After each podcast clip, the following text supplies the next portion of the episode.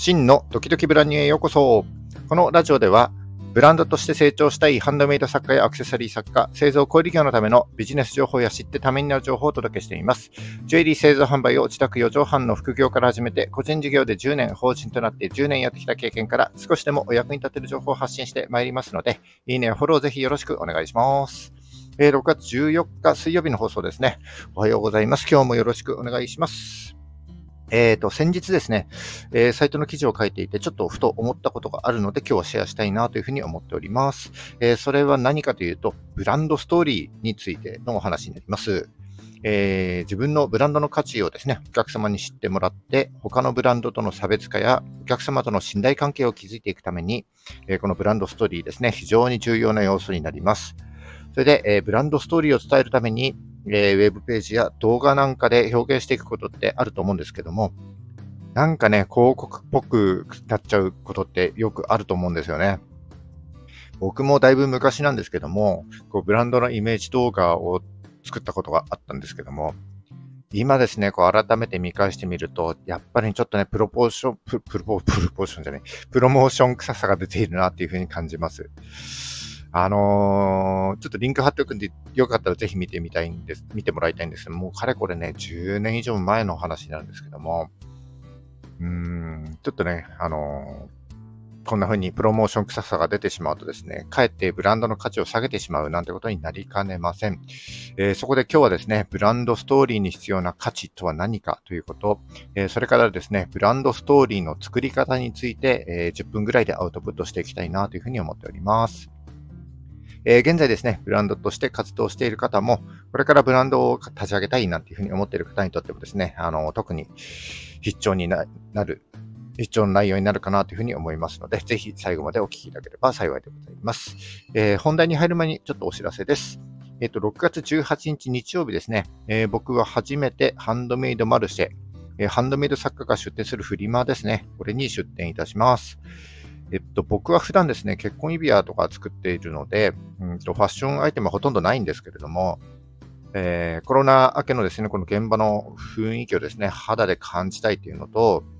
それからこれからブランドとして販売し活動していく際にですね、こういったオフラインのイベントを検討する人も、まあ、増えていくだろうなというふうに思いますので、えー、新しいことにチャレンジすることの大切さだったり、思い切ってね、参加して得られることなんかを、えー、僕が先陣を切って見せていくことによって、少しでもね、あの背中を押してあげることができればいいかな、なんていうふうに思っております。えー、ちょっと蓋を開けてみてどうなるか、全く予想がつかないんですけども、あの、結果がどうあれ、やれるだけのことはね、精一杯やって、あの、なるべくシェアしていきたいと思っておりますので、今後の動向をですね、ぜひ見守っていただけると幸いでございます。えー、っと、日時が6月18日10時から、えー、午後4時くらいまでですかね。えー、場所は宮城県塩釜市のイオンタウン塩釜というところになります。えっ、ー、と、ちょうど父の日なので、手作りのチャームが作れる簡単なワークショップもね、一緒にやろうかなというふうに思っております。お時間合う方、ぜひ塩釜のイオンタウンに遊びに来てください。お待ちしております。はい、ということで、え本題のブランドストーリーに必要な価値について、えそれからブランドストーリーの作り方についてですね、お話してまいります。え、ブランドとして活動している方も、これからブランドを立ち上げたいなんていうふうに思っている方にとっても必聴の内容になりますので、ぜひ最後までお聞きください。よろしくお願いします。はい。えっ、ー、と、今日はブランドストーリーについてお話ししてまいりますが、えー、この話をしようと思った背景、きっかけですね、ちょっとお話したいなというふうに思っております。えっとですね、先日、サイトの記事で、うん、ジュエリーの作家や職人はですね、えー、貴金属を溶かして材料を作って、えその材料からジュエリーを作ることができるみたいなことをね、書いたんですよね。書いてて思ったんですけども、改めてすごい世界だよなというふうに思ったんです。あって、金とか銀とかプラチナってこう限りある資源なわけなんですけども、えー、その貴金属のですね、破片とか粉をね、溶かして再利用して、そこにはね、形すらなかった全く新しいですね、希少価値の高い製品を生み出すんだから、これってまるで魔法みたいだっていうふうに改めて思ったんですよね。まあ、これはですね、ジュエリー作家や職人に限らず、えー、物を作っている人たちっていうか、あの絵を描く人も、あのミュージシャンとかもね、書道家なんかもそうだと思うんですけども、こうゼロから何かをこう生み出すクリエイターってみんなね、すごいなというふうに思います。で、その中でも、特にですね、こう素材から何かを作り上げる人たちにフォーカスしてみると、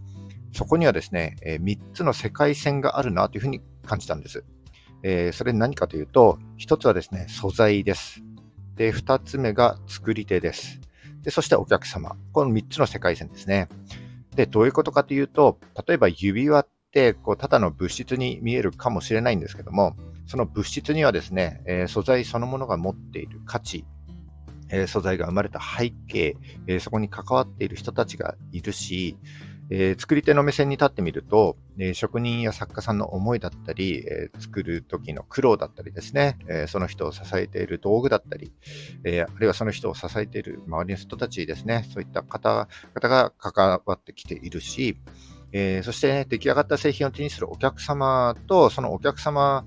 の思いだったり、普段の生活、ライフスタイルに至るまでですね、その指輪にはたくさんのね、ストーリーが詰まっているというふうに、僕はそういうふうに思うんですよね。そして、えー、そこに含まれている、えー、そういった背景とか思いこそがですね、ブランドストーリー、えー、ブランドの価値そのものじゃないかなというふうに思いました。それで、えー、ストーリーに必要な価値がこうやって見えてくるわけなんですけども、これをですね、改めて分解して考えてみると、えー、3つになると思います。えー、素材が持っている価値、それから釣り作り手の思いだったりこだわり、そして、え、お客様が感じる情緒的価値、この3つになると思うんですね。これを1つずつ解説していきたいなというふうに思っております。え、1つ目が素材が持っている価値ですね。え、素材が持っている価値っていうのは、素材そのものの質感だったり、あるいはですね、素材が生まれた背景なんかになりますよね。で素材そのものの質感は、えー、光沢といった目に見えるものもそうなんですけども、例えばこう削ったりとかね、叩いたりした音だったり、手触りとかね、あと匂いとかですね、五感で感じられることもこうやって含まれてくるかなというふうに思います。えー、素材が生まれた背景として、あらかじめ加工がえー、された素材、例えばですね、レザーとか紙とか、あるいはパーツなんかはね、その素材が作られる過程っていうのが必ずありますので、うんと、その素材がね、生まれた文化だったり、携わってきた人たちの思いもこう絡んでくるわけです。で、その素材を扱っていることに価値がありますので、これをですね、深掘りしてる、してあげることで、どんどんね、価値はね、素材の価値は表現できるかなというふうに思います。で、次に、え、作り手の思いやこだわりといった部分ですね。えー、多分ね、僕たちが思ってる以上にお客様に伝わってないんじゃないかな、なんていうふうに思います。えー、だから、一つ一つのね、工程を見直してみて、えー、その工程やってるときはどんな思いでやっているのか。で、その工程へのこだわりにはですね、どんな意味があるのかですね、それを、えー、表現していただければ、これもですね、五感で表現していただければ、よりね、魅力的に、えー、見えてくるんじゃないかなというふうに思います。で、最後、お客様が感じる情緒的な価値。ですね。えー、情緒的な価値っていうのは、えー、機能的価値と比較されますけれども、うんと機能的価値がですね、えー、丈夫で長持ちとか使いやすいといったことに対して、えー、情緒的価値は、えー、かっこいいとか、かわいいとか、あと優越感なんていったお客様の感情に関連する価値になりますよね。で、物が溢れている現代においては、同じような製品であればね、どっから買ってもあの大差はないので、いかにね、どうやって情緒的価値を引き出していくかということがとってもね、重要なポイントになります。で、そのためには、お客様が抱いているニーズの本質を知る必要があるということですよね。でこの話で最もわかりやすい例はですね、えー、有名なマーケティングの本があって、これはドリルを売るなら穴を売れっていう本になります。でこれはですね、ドリルを買いたいっていうお客様のニーズの本質は、えー、穴を開けたいっていう欲求であるということなんです。なので、えー、ドリルを売りたいんであれば、例えばそのパワーとか、あの精度とかのね、スペックを語るよりも、えー、私にも簡単にできたっていう満足感とか、えー、硬い素材もサクサク開けられるようになったみたいな、こう自分のスキルアップみたいなね、そういう情緒的な価値を訴えてあげた方が、よりね、お客様の欲求を満たすことにつながるということになります。えこれが、えお客様の情緒的価値ですね。お客様が感じる情緒的価値になります。で、以上ですね、えー、ブランドストーリーに必要な価値を3つ、えー、ご紹介しました。で、まとめると、ブランドストーリーに必要な価値は3つ、えー、素材、作り手、お客様に分解して考えてみるということ。そしてですね、え、素材は素材が生まれた背景、それから素材の質感なんかを探ってみる。そして、えー、作り手は作り手の工程をですね、細かく分解して思いやこだわりを表現してあげる。で、最後、お客様が抱く情緒的な価値。これはね、本質的な欲求を探ってみるという3つに、ブランドストーリーに必要な価値がまとめられるんじゃないかなというふうに思います。はい。うんで、ここからストーリーのね、作り方について少し解説してまいりたいなというふうに思います。で、作り方は、えー、3つのステップになると思います。えー、最初のステップが誰に伝えるのかを明確にする。え、次が価値を明確にする。そして最後がストーリーを作る。この3つのステップになります。で、はじめに、えー、誰に伝えるのかを明確にするということなんですけども、えー、っとですね、よりたくさんの人に伝えたい。それはね、わかります。えー、でも、たくさんの人に伝えようとすればするほどですね、伝わりにくくなっていきます。例えば、うんと、公園で、皆さんって言ってもね、こう関心を持って振り向いてくれる人はそんなにね、いないと思います。ただこれをですね、えー、25歳の女性の皆さんといえば、振り向いてくれる確率はぐっと上がりますし、もっと言うと、え、佐藤さんって言った方が振り向いてくれる確率はさらに上がると思います。こんな風に自分のブランドのターゲット層はある程度決まっているとしてもですね、何かこうメッセージを伝えたいときは、たった一人のお客様、ペルソナですね、に向けて作る。これがですね、最も重要なことではないかなというふうに思います。なので、まずは誰に伝えるかということを明確にしてあげることが重要です。はい、で、次に価値を明確にするですね。伝えたい相手が決まったら何を伝えるのかということを、えその価値をですね、明確にします。えこの価値については、えっと、先ほど解説したブランドストーリーに必要な価値3つありましたよね。え、素材、作り手、お客様からピックアップしてまとめていきます。え、素材を、素材が持っている価値をね、伝えたいなら、素材が生まれた背景、その素材にどんな風に向き合っているのかとかね、え、どのように活かす努力をしているのか、みたいなことを明確にすればいいと思いますし、え、作り手にフォーカスするのであれば、えー、一つ一つの工程の意味をですね、しっかり見せて、こだわりをしっかり見せて、えー、その工程にどんな意味があってですね、どんな思いでやっているのかということをしっかりと伝えることが大事かなというふうに思います。で、最後、えー、ストーリーを作っていきます。え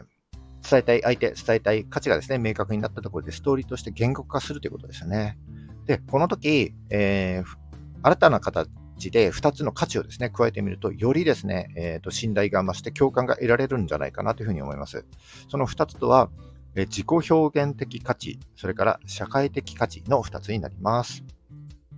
え自己表現的価値は、ブランドのビジョンをお客様と共有するために、えブランドとして活動することで何を成し遂げたいのかという、えー、どういうブランドであるべきなのかということですね。そういった、え自己実現のために必要なことをお客様と共有するということになります。で、これが共感されれば応援、お客様は応援したくなりますので、これがですね、自己表現価値となって現れていくわけです。で、社会的価値というのは、社会が今ですね、抱えている課題、問題に対して、あなたがブランドとして活動することで、えー、社会貢献となるような価値のことになります。えっと、例えばですね、僕は、えー、婚約指輪のための指輪、婚約指輪のため違う。えー、婚約、プロポーズのための指輪ですね。プロポーズのための指輪で、プロポーズリングっていう新しいジャンルの指輪を販売しています。で、これはですね、うんと男性のプロポーズの一言がですね、えー、日本の少子化問題を解決するために必要不可欠だということと、えー、その一言がですね、えー、日本の未来を変えていくんだということを、え伝えようとしております。まあ、こんな風にですね、自己表現的価値、え社会的価値をですね、こう、えーブランドストーリー作るときに足してみるとですね、え先ほど決めたブランドの価値がより、え共感の得られるものになっていくと思いますので、